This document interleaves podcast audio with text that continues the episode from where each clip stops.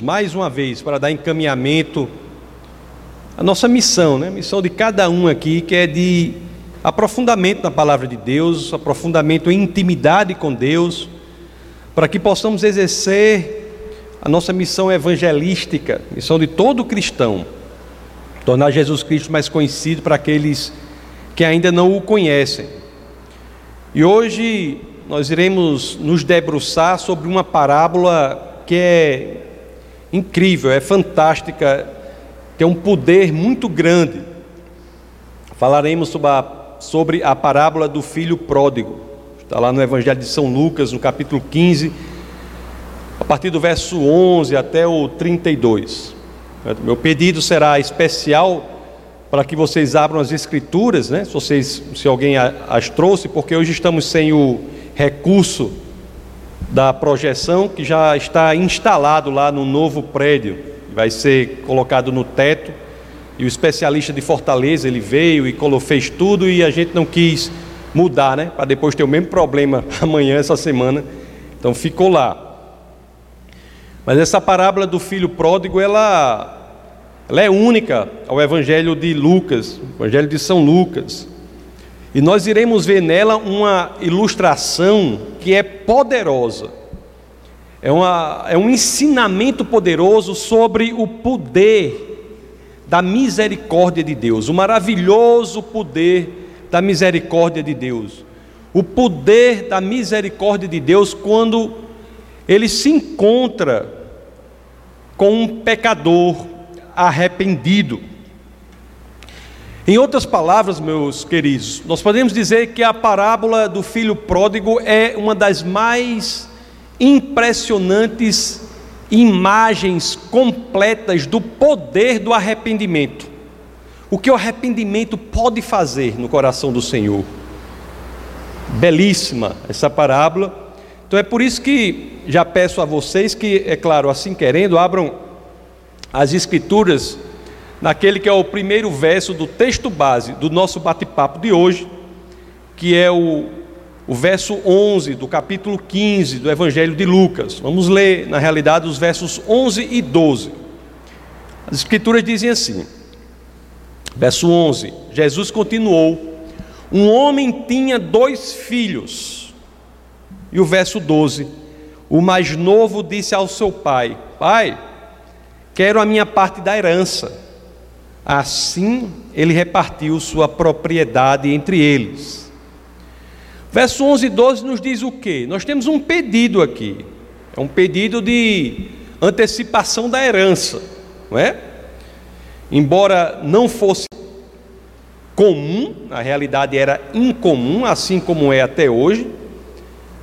Não era algo comum, mas era algo possível de ser feito. O inusitado aqui não é o pedido, embora incomum, mas não inusitado. O inusitado aqui é que esse pedido é feito pelo filho mais novo. O filho mais novo requerer algo assim demonstra realmente, na lógica judaica, desrespeito à autoridade do pai enquanto o cabeça da família. Mas mesmo assim, diante desse pedido, diante do exercício, né, do livre-arbítrio do filho, o pai atendeu ao pedido do filho mais novo. E foi lá e deu a parte dele. Alguns acham que ele dividiu a herança ao meio, mas se você for para o direito vigente para o povo de Deus daquela época, lá em Deuteronômio, não precisa abrir se não quiser, mas lá em Deuteronômio 21, 17... vocês vão ver que na realidade cabia a esse filho mais novo 1/3 da herança. O primogênito, que é o primeiro, ficaria com os 2/3 restantes. Mas ele recebeu aquele 1/3 da herança. Vamos ver nos versos 13 e 14 agora. Depois de ter recebido essa herança antecipada, a antecipação da herança, vamos ver o que aconteceu com a vida deste filho mais novo. Então o verso 13 diz assim: não muito tempo depois, o filho mais novo reuniu tudo o que tinha e foi para uma região distante, e lá desperdiçou os seus bens vivendo irresponsavelmente. O verso 14 diz: depois de ter gasto tudo, houve uma grande fome em toda aquela região, e ele começou a passar necessidade. Meus queridos, o verso 13 aqui, quando diz reuniu tudo o que tinha, é uma forma de dizer, né, do grego sunago, é dizer, ele transformou tudo aquilo em dinheiro. Toda a sua herança, reuniu tudo o que tinha, é dizer, transformou tudo em dinheiro, pegou o dinheiro e foi para longe. E lá começou a quê? A não só gastar, mas as escrituras nos dizem, gastar irresponsavelmente. Começou a desperdiçar tudo o que tinha, né? E começou a desperdiçar de forma fútil, forma frívola, inconsequente, imprudente, desajuizada. Aliás, o verso 30, que nós ainda passaremos por ele, mas se você me permite essa antecipação para esclarecer esse ponto, nos informa o verso 30 que parte desse gasto era inclusive com prostitutas. Parte desse gasto era inclusive com prostitutas. E para piorar a situação, as escrituras nos dizem, uma grande fome acometeu toda a região. Uma grande fome. E aí, aquele filho viu-se a si mesmo, até mesmo sem comida, sem dinheiro para comida. Gastou a ponto de não ter nem dinheiro para comer. A necessidade extrema, ele foi viver miseravelmente, meus queridos. Foi viver miseravelmente. Os versos 15 e 16 nos explicam isso, nos ensinam isso. Nos falam sobre a miserabilidade da forma com que aquele filho passou a viver. O verso 15 diz: por isso foi empregar-se com um dos cidadãos daquela região, que o mandou para o seu campo a fim de cuidar de porcos. Não se esqueçam, estamos falando de um judeu. Estamos falando de um judeu que na necessidade foi mandado para cuidar de porcos. Falarei mais sobre isso. E o 16 diz: ele desejava encher o estômago com as vagens da alfarrobeira que os porcos comiam, mas ninguém lhe dava nada. O jovem judeu, diante daquela situação, viu-se na necessidade de aceitar o emprego atentatório à dignidade do próprio judeu, cuidar de porcos. Talvez alguns aqui não tenham a ideia do que seja isso para um judeu. Mas para um judeu, cuidar e alimentar porcos era um dos trabalhos mais detestáveis que ele poderia imaginar. Lá em Deuteronômio 14:8, só para que você tenha uma ideia, as escrituras dizem assim, ó, Deuteronômio 14:8: o porco também é impuro, embora tenha casco fendido, não rumina. Vocês não poderão comer a carne desses animais, nem tocar em seus cadáveres. Fato, meus queridos, é que aquele judeu, diante do que fez, se via agora na situação de ter, para sobreviver, de servir os animais impuros, segundo a crença judaica, não é? E essa, não preciso me alongar, né? É uma das maiores humilhações porque um povo judeu, uma pessoa judia pode passar. E o pior é que ele se viu até na necessidade de comer a comida que era destinada ao animal impuro. Aquela comida que era destinada ao animal impuro, ele tinha de comer para sobreviver. O que eu quero pintar com este quadro, falar com este quadro que tiramos das escrituras é o quê? Era alguém humilhado, ou, se me permite o superlativo, humilhadíssimo. Alguém humilhado, tão humilhado que não é por acaso que o verso 16 termina dizendo o quê? Ninguém lhe dava nada, era alguém desprezado. ninguém lhe dava nada. Para um judeu, né, conhecedor da lei, qualquer um iria dizer, não apenas humilhado, uma vida assim, ele diria, é uma vida amaldiçoada.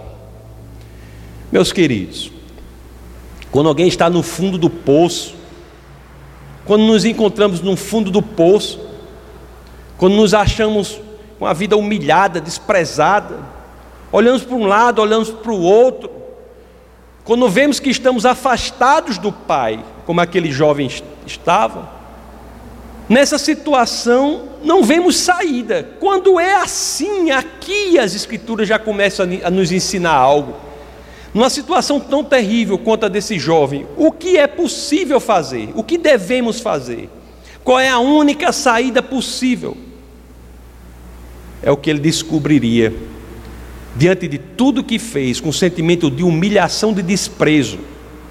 Ele entendeu que havia uma saída: voltar para o Pai em arrependimento sincero, em humildade.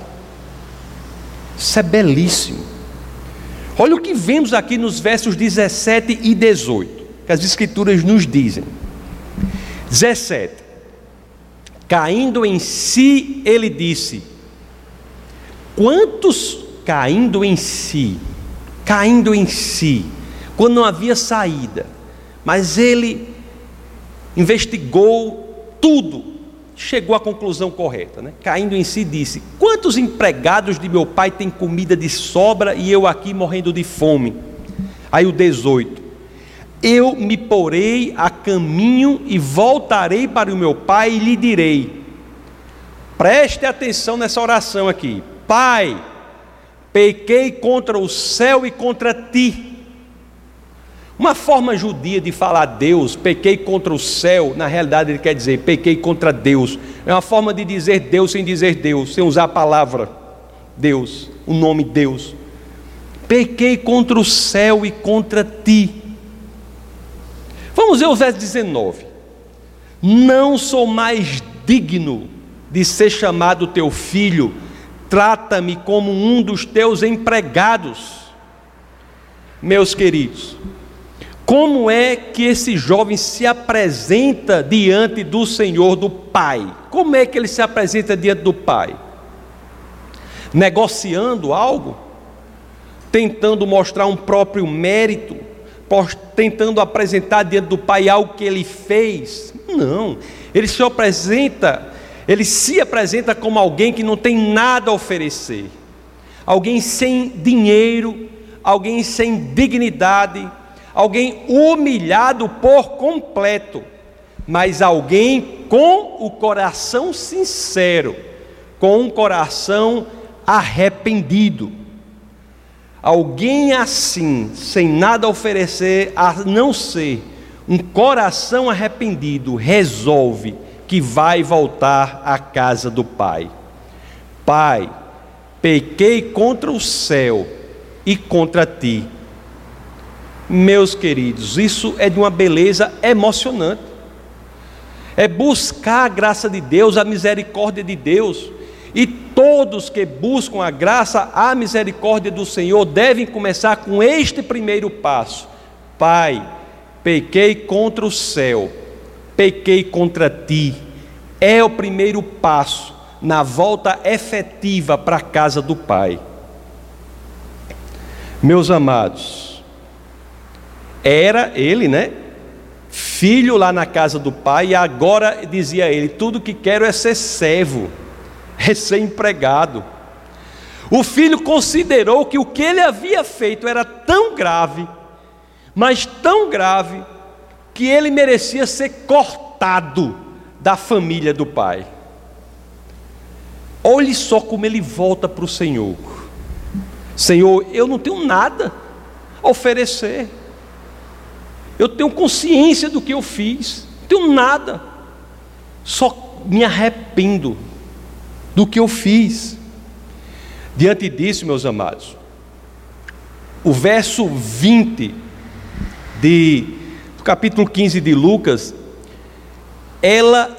esse verso, se você prestar atenção, ele apresenta uma das mais belas imagens de como o Pai age diante de um coração arrependido. Se queremos saber qual é a reação do Pai diante de um coração arrependido, se você quer isso como um ato em uma belíssima peça, nós temos aqui no verso 20. A seguir, dizem as Escrituras, levantou-se e foi para o seu pai. Preste bem atenção aqui. Estando ainda longe, seu pai o viu e, cheio de compaixão, correu para o seu filho e o abraçou e beijou. O filho volta para o pai sem saber o que vai esperar. E nesse processo ele é surpreendido. O filho, tendo feito o que fez, tendo desrespeitado a autoridade do pai, tendo pedido antecipação da herança e gasto de forma indiscriminada e irresponsável, inclusive com prostitutas. Quando se vê com o coração genuinamente arrependido, com o coração sincero, volta para o pai, e o que ele encontra no pai? Nada nas Escrituras nos indicam que houve nem de perto qualquer elemento de recriminação. Nada nas Escrituras nos indicam que houve da parte do pai qualquer milímetro de repreensão. Pelo contrário, quem é que corre para abraçar e beijar? É o filho ou é o pai? Quem é nas Escrituras que, quando vê o coração arrependido nessa situação, corre para abraçar e beijar? As Escrituras nos dizem, não é o filho, é o pai que corre. É o pai que é o primeiro sinal de arrependimento, o primeiro sinal de um coração genuinamente arrependido. Ele está pronto para quê? Para trazer o filho para perto do seu coração. Aleluia, irmãos. Isso é belíssimo. Isso é incrível. Isso é uma representação belíssima do poder do arrependimento genuíno, o que gera no pai.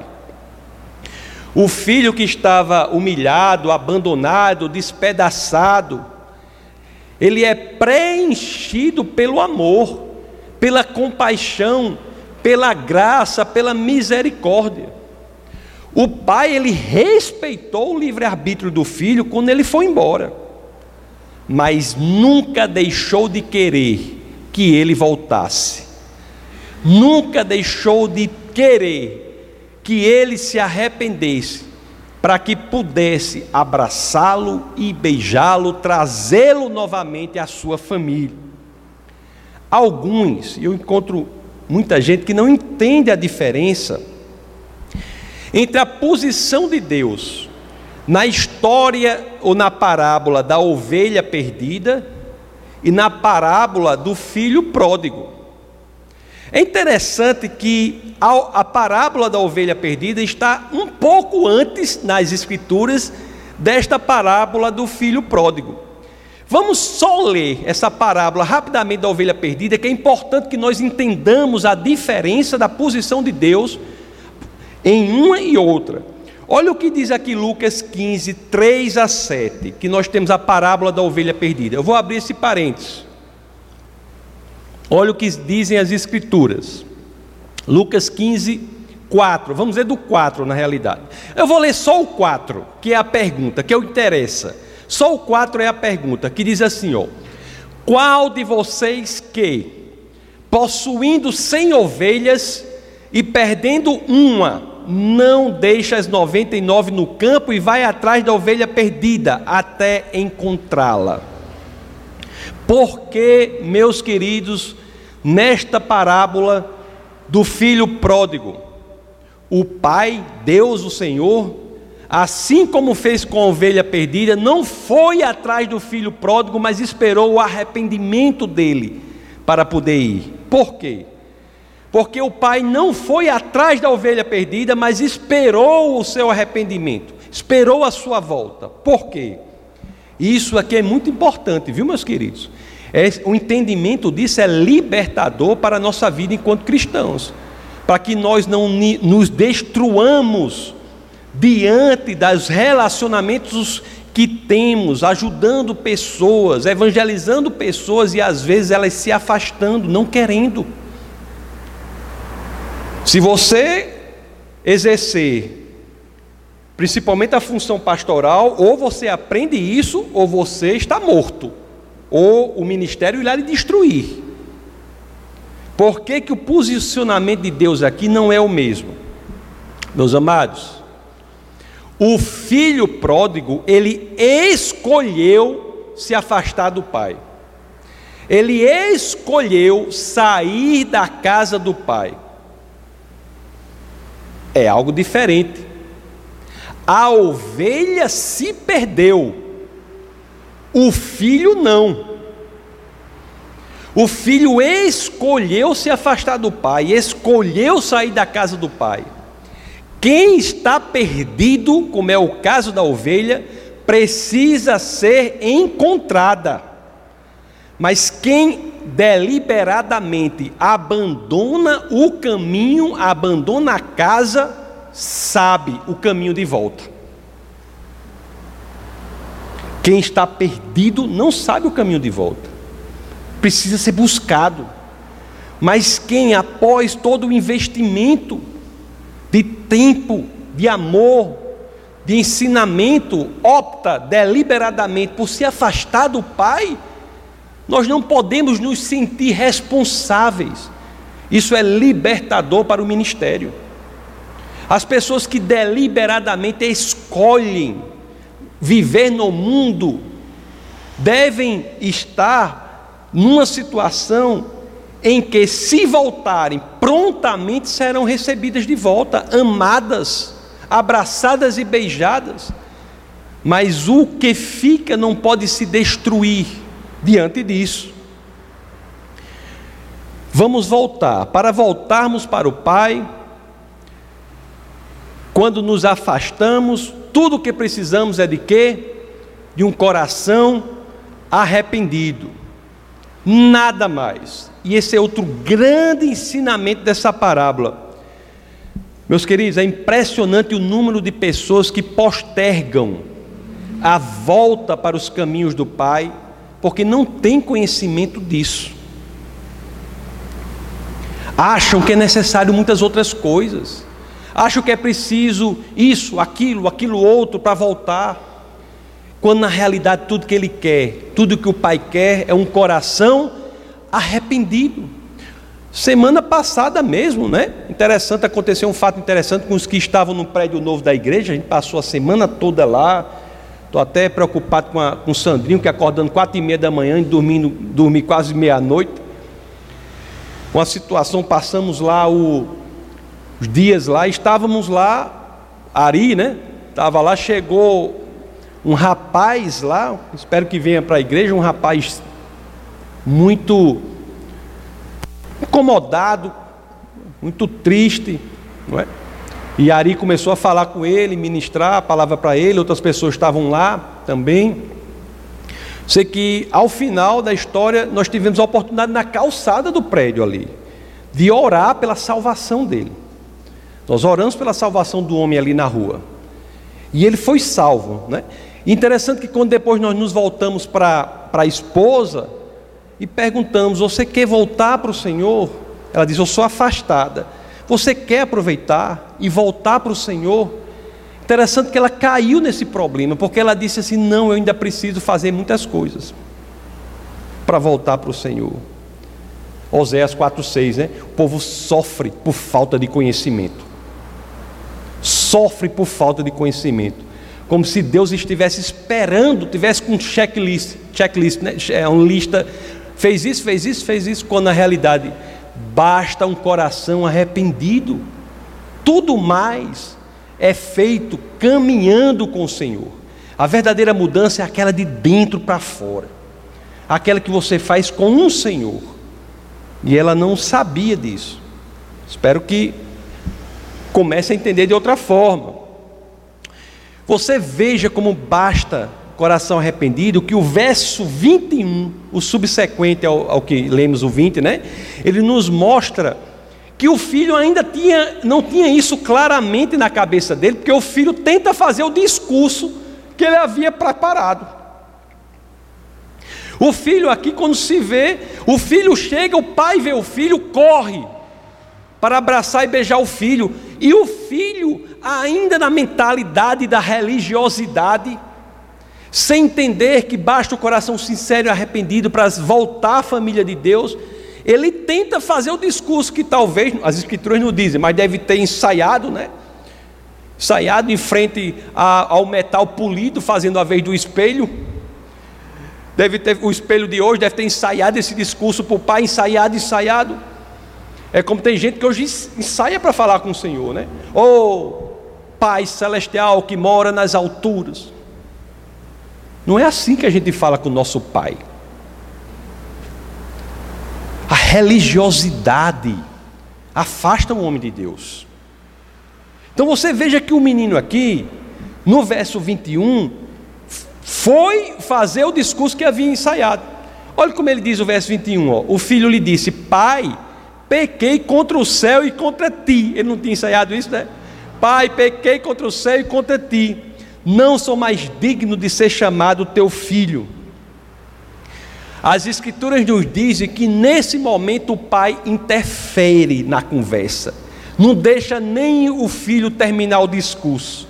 O discurso que ele havia preparado é de só menos importância, é desimportante diante da teologia correta, que é a misericórdia e a graça do Senhor que se derramam quando identifica o coração arrependido. Esse discurso perde valor. O que importa é o coração. Então o pai nem deixa, automaticamente interrompe o discurso, entra no discurso para colocar as coisas no trilho do evangelho correto, do evangelho puro, que diz o quê? Um coração arrependido ao voltar ao Pai é motivo de uma só coisa: celebração. Não é momento de justificação, não é momento de explicação, não é momento de exposição de culpa, martírio, sofrimento, não é momento de ficar olhando para trás, é momento de celebração. Você tem arrependimento genuíno, verdadeiro, é momento de celebração. Vocês já ouviram falar, e isso é não está ipsiliteri, né? Na Bíblia, não está desta forma, literalmente da forma que vou dizer na Bíblia, mas a ideia bíblica de que quando a pessoa se converte ou volta para o Pai, a festa no céu. Já ouviram falar nisso? A festa no céu, né? Tem várias passagens que dizem isso com outras palavras. Aliás, aqui mesmo nesse capítulo 15, no verso 10, nós temos um exemplo desse. No verso 10 do capítulo 15 do Evangelho de São Lucas, as escrituras dizem: eu lhes digo que, da mesma forma, há alegria na presença dos anjos de Deus por um pecador que se arrepende. É momento de alegria, de celebração, de festa, quando o coração arrependido se encontra com a graça e a misericórdia do Senhor. É o que lemos dos versos 22 a 24, é o que esses versos subsequentes nos ensinam. Vamos ver o que diz o verso 22, quando o pai interfere, quando o filho foi fazer o discurso de justificação, o pai interferiu. E o que é que o pai diz? Verso 22 nos ensina: mas o pai, no meio do discurso dele, viu? Mas o pai disse aos seus servos. É como o filho chegasse assim: pai, eu quero não sei o que, não sei o que, não sei o que. O pai entrou. Aí o pai disse para os servos: depressa. É interessante que essa palavra em grego é uma das poucas oportunidades que esse depressa é usado de forma positiva. Depressa, tragam a melhor roupa e vistam nele. E o filho: peraí, eu não preciso me justificar, eu não preciso explicar, eu não preciso me dar chicotada, eu não preciso andar nos cacos de vidro. preciso de nada disso. O pai diz, depressa. Não é nem para demorar, né? Depressa. A resposta do pai é imediata. Imediata. Mesmo exemplo do ladrão na cruz que eu tanto falo. Mesmo exemplo. Senhor, lembra-te de mim. A resposta é imediata. Ainda hoje estarás no céu, né? Ao lado do pai, né? Eu sempre digo, o ladrão toma café da manhã com o diabo, vai almoçar com o Senhor no paraíso. Resposta imediata. E aqui, ó, depressa, tragam a melhor roupa e vistam nele, coloquem um anel em seu dedo e calçados em seus pés. Depois eu explicarei mais isso, mas o 23, tragam um novilho gordo e matem-no, vamos fazer uma festa e alegrar-nos. Esse 24, eu só não choro porque o pessoal da minha região não chora, mas se eu tivesse nascido em outro lugar eu choraria agora, porque o 24 diz assim: pois este meu filho estava morto e voltou à vida, estava perdido e foi achado, e começaram a festejar o seu regresso. Meus amados, tem imagem mais linda da salvação, do que ocorre em nossa alma, em nosso espírito, do que essa? Este meu filho estava morto e voltou à vida. Este meu filho estava morto e voltou à vida. Notem como o pai se refere àquele que queria ser servo ou empregado. Este meu filho. O filho que espera uma relação que não é mais da família, pelo que fez, recebe do pai filiação, restituição da filiação. Este meu filho estava morto e agora vive. O jovem morto, né, destruído, humilhado, volta àquela situação da qual nunca deveria ter saído, filho do pai. Meus queridos, Deus, ele diante do arrependimento, ele faz o quê? Às vezes a gente aprende isso e se esquece. Às vezes nós nos achamos mais rigorosos do que Deus, porque você sabia que no exercício pastoral, uma das dificuldades que nós temos com as pessoas é fazer com que elas se desculpem, se perdoem. Às vezes elas entendem que Deus as perdoou, mas elas não se perdoam. Eu tenho que dizer, minha querida, você é mais importante que Deus, porque Deus perdoou você, e você não vai se perdoar. As Escrituras dizem que diante do arrependimento sincero, o que ocorre? Deus apaga as cores do pecado e realça o brilho do perdão. É isso que o Senhor faz, e às vezes não temos a dimensão disso.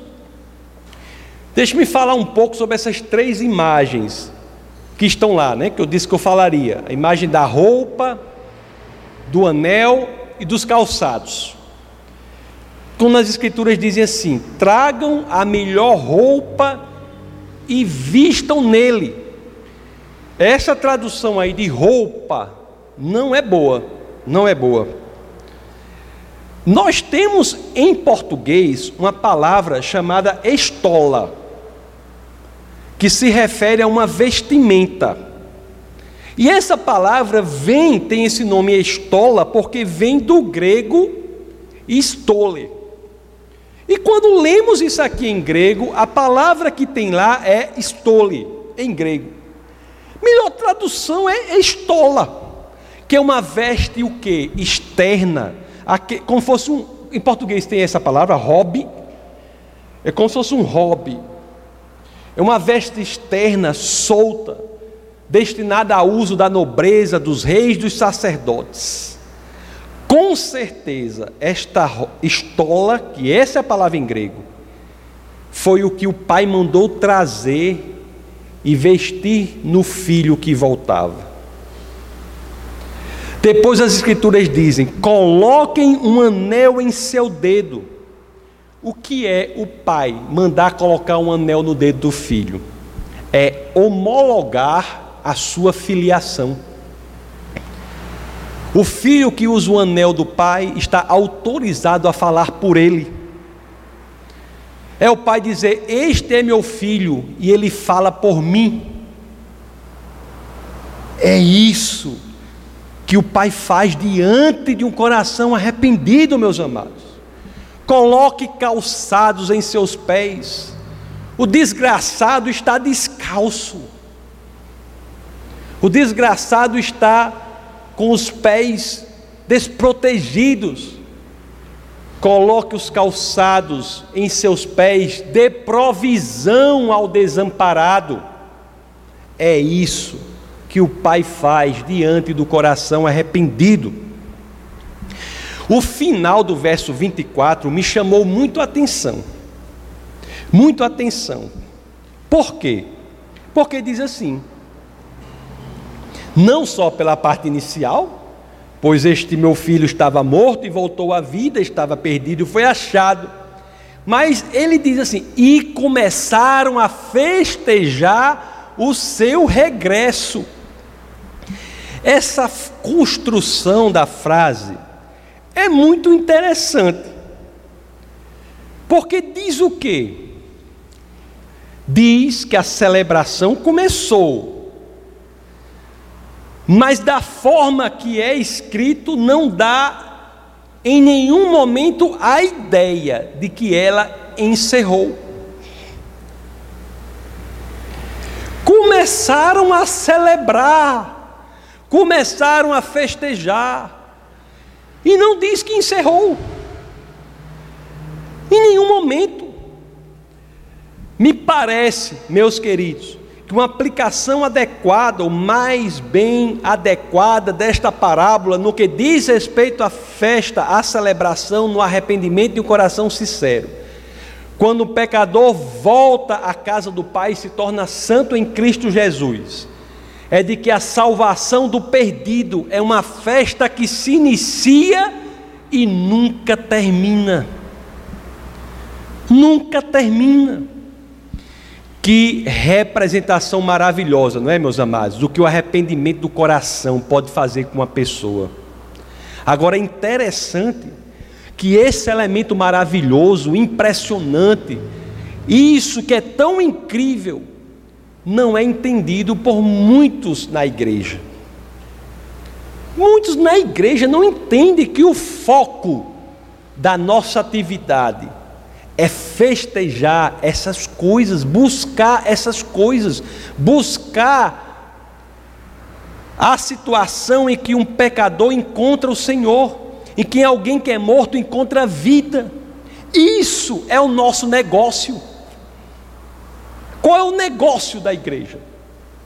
A salvação do mundo. Qual é o negócio da igreja? Para que existe igreja? Por que que fazemos tudo o que fazemos, todos nós? Por que que vocês se envolvem com o seu tempo, o seu talento, os seus recursos? Por quê? Por que que priorizamos acima de tudo o Senhor? Por quê? Para vermos o mundo cada vez mais salvo. É para isso. E às vezes perdemos essa dimensão estando na igreja. A igreja vira outra coisa. Vira outra coisa. E é interessante que o verso 25 nos fala disso, nos fala de um exercício de religiosidade que não encontra sinonímia com o evangelho puro, nos fala de um exercício de religiosidade que não é o do evangelho puro, da busca da salvação, nos fala de alguém que coloca a religiosidade acima do Senhor. Vamos ver o que os versos 25 a 27 do capítulo 15 de Lucas nos dizem. Enquanto isso, O filho mais velho estava no campo, quando se aproximou da casa, ouviu a música e a dança.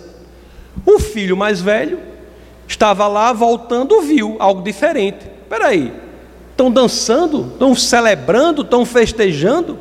E o 26 diz: então chamou um dos servos e perguntou-lhe o que estava acontecendo. O 27 diz: este lhe respondeu: seu irmão voltou e seu pai matou o novilho gordo, porque o recebeu de volta são e salvo. O filho mais velho, meus queridos, notou a movimentação, o que estava acontecendo lá, perguntou ao servo, e o servo foi muito bem em sua resposta. A celebração na casa do pai, porque o filho mais novo voltou. A celebração por isso. Mas a reação desse filho mais velho não foi de alegria. Como na igreja não podemos nos encher de alegria quando vemos um salvo? Como na igreja não podemos nos encher de alegria quando não vemos a oportunidade de atingir o mundo perdido? Como? Aqui o filho velho teve a reação de raiva, na realidade. Em vez de alegrar-se pela volta do irmão, encontrou o quê? Investigou-se e encontrou ressentimento em seu coração. Leiamos o que está no verso 28 ao 30, para ver essa reação do filho mais velho. O filho mais velho encheu-se de ira e não quis entrar. Então seu pai saiu e insistiu com ele. E o 29 diz: mas ele respondeu ao seu pai: olha, todos esses anos tenho trabalhado como um escravo ao teu serviço e nunca desobedeci às tuas ordens, mas tu nunca me deste nem um cabrito para eu festejar com os meus amigos. Mas o 30, mas quando volta para casa, esse teu filho, até esquecer que era irmão, esqueceu. Quando volta para casa, esse teu filho, que esbanjou os teus bens com as prostitutas, matas o novilho gordo para ele.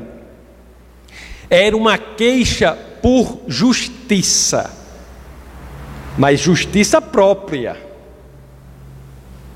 Era uma queixa por justiça própria. Se você trata um filho que vai embora assim, tem que me tratar muito melhor, disse o filho mais velho. É a posição de quem clama por justiça própria, é a posição do fariseu, a posição do escriba, a posição do hipócrita na igreja. É a posição daquele cuja experiência com Deus está contaminada pela religiosidade. A lógica de Deus é mais profunda do que a nossa lógica, meus queridos. A felicidade de Deus não está em nossa justiça própria, não. A felicidade de Deus está na salvação daquele que sabe que por si só está perdido.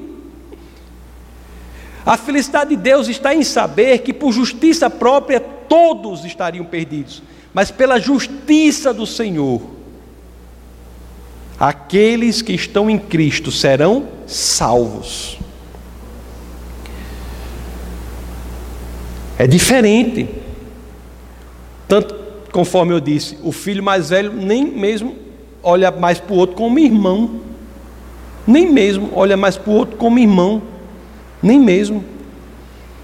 Evita até chamar o outro de irmão. Por que tudo isso? Será que o filho mais velho estava em desvantagem? Não. Na lógica de Deus, não. Será que o filho mais velho não notou que, se tivesse ele na mesma situação do novo, o pai não faria o mesmo? Será que o filho velho não notou, o mais velho não notou, que o pai o amava profundamente? Será que ele não notou que o pai não estava excluindo, pelo contrário, estava insistindo que ele participasse da celebração? Será que o filho mais velho não notou que a sua herança, se é isso que ele se preocupava, que inclusive era 2/3, o dobro do que recebeu o mais novo, seria dado a ele? Não notou nada disso? O filho mais velho agia com uma religiosidade aniquiladora, e disso nós temos que fugir. Uma religiosidade, meus amados, que impediu o filho de ver o real evangelho. E há muita religiosidade hoje em dia que nos impede da mesma coisa, que nos impede de ver que a mensagem de justiça é cumprida em Cristo, não no pecador, é em Cristo. Nós temos que ter essa ciência. A mensagem genuína do evangelho, um resumo impressionante da mensagem do evangelho, é o que nós lemos nos dois últimos versos do texto base do nosso bate-papo de hoje, que são os versos 31 e 32 do capítulo 15 do Evangelho de São Lucas. Na realidade, isso é uma mensagem do Evangelho de Jesus Cristo.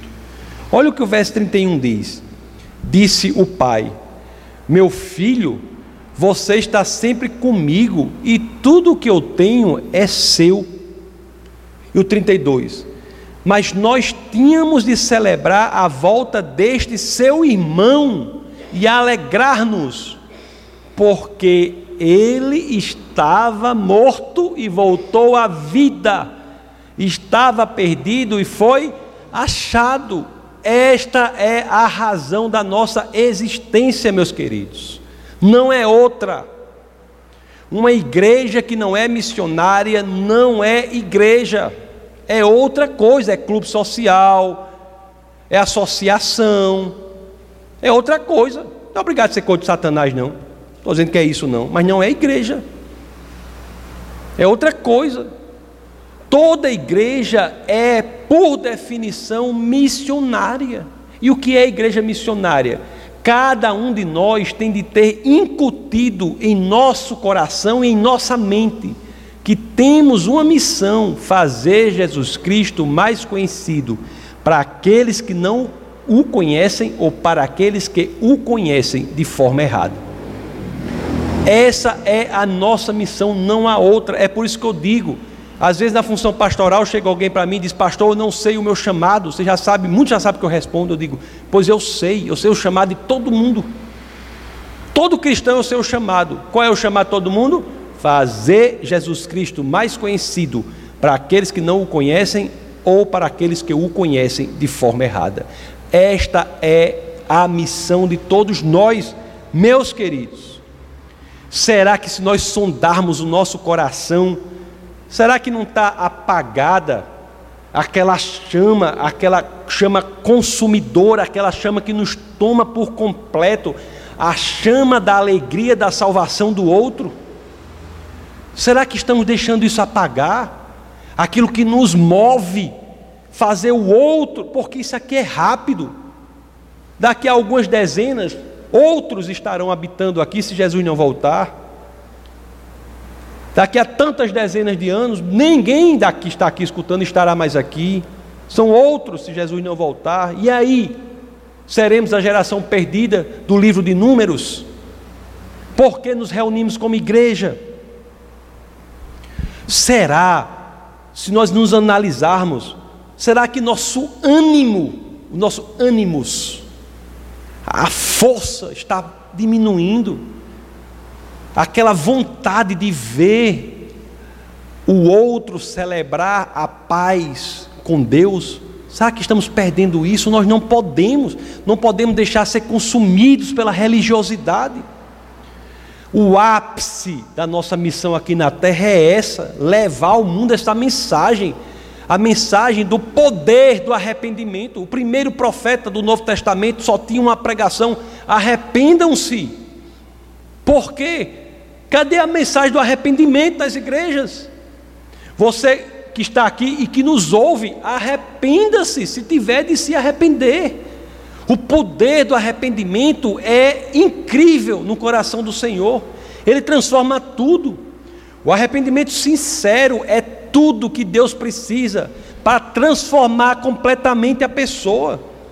Essa é a mensagem de vida que precisamos diuturnamente pregar.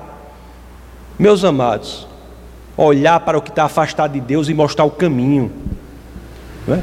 Porque quando essa pessoa ela encontra o Senhor, nós temos que nos encher de alegria. Dentro de nós tem que acender como se fosse um letreiro daqueles bem extravagantes: ele estava morto e voltou à vida. Temos que viver assim, meus amados. Se você está aqui como filho que se afastou do pai, pode, pelo que foi exposto, se quiser, ninguém, você não é obrigado, se quiser e querendo de verdade, porque Deus sonda o coração. O fato de você estar na igreja não faz você um cristão, preste atenção, minhas mãos estão limpas disso aí. O fato de você estar na igreja não faz de você um cristão. O Defesa da Fé, ministério, a Igreja Defesa da Fé não salva você. Se você está aqui, passa por essas portas e acha que está salvo porque está aqui, está enganado. Aliás, está numa das piores situações que alguém pode estar, o de estar na igreja e achar que por isso está salvo.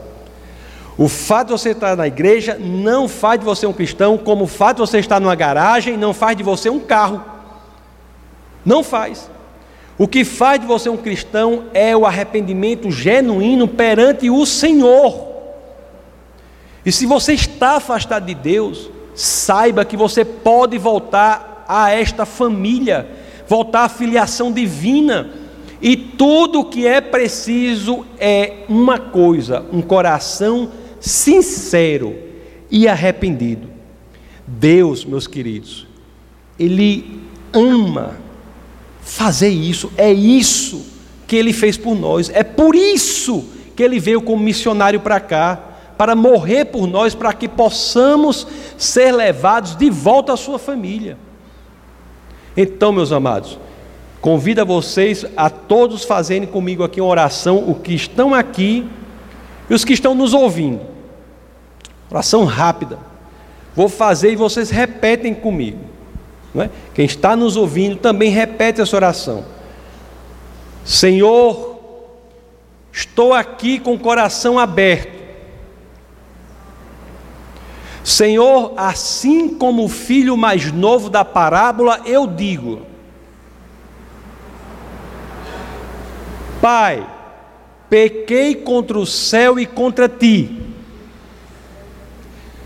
mas estou aqui arrependido. Recebe-me, pois, em tua família. Enche-me com teu Espírito. Jesus Cristo é agora o Senhor da minha vida. É o que oro ao Senhor. Pai, no nome do teu Filho, Jesus Cristo. Amém. Meus amados, se você que está aqui presente ou que nos ouve pela internet fez essa oração pela primeira vez, ou fez voltando ao Senhor, e não apenas isso, repito, fez de coração verdadeiramente arrependido diante de Deus, saiba que você é nova criatura, foi trazido de volta à família do Pai. Saiba que há agora celebração, a festa no céu. E saiba que sua vida nunca mais será a mesma. Se você é essa pessoa, meus queridos, nos procure ao final. Quando o culto estiver encerrado, nos procure, que nós agendaremos um momento nesta semana para conversar com você. Eu espero que vocês tenham sido abençoados pela exposição à palavra de Deus, e que a paz do Senhor seja derramada sobre todos os corações aqui presentes. Amém? Essa foi uma produção do Ministério Internacional Defesa da Fé, um ministério comprometido em amar as pessoas, abraçar a verdade e glorificar a Deus. Para saber mais sobre o que fazemos, acesse defesadafé.org.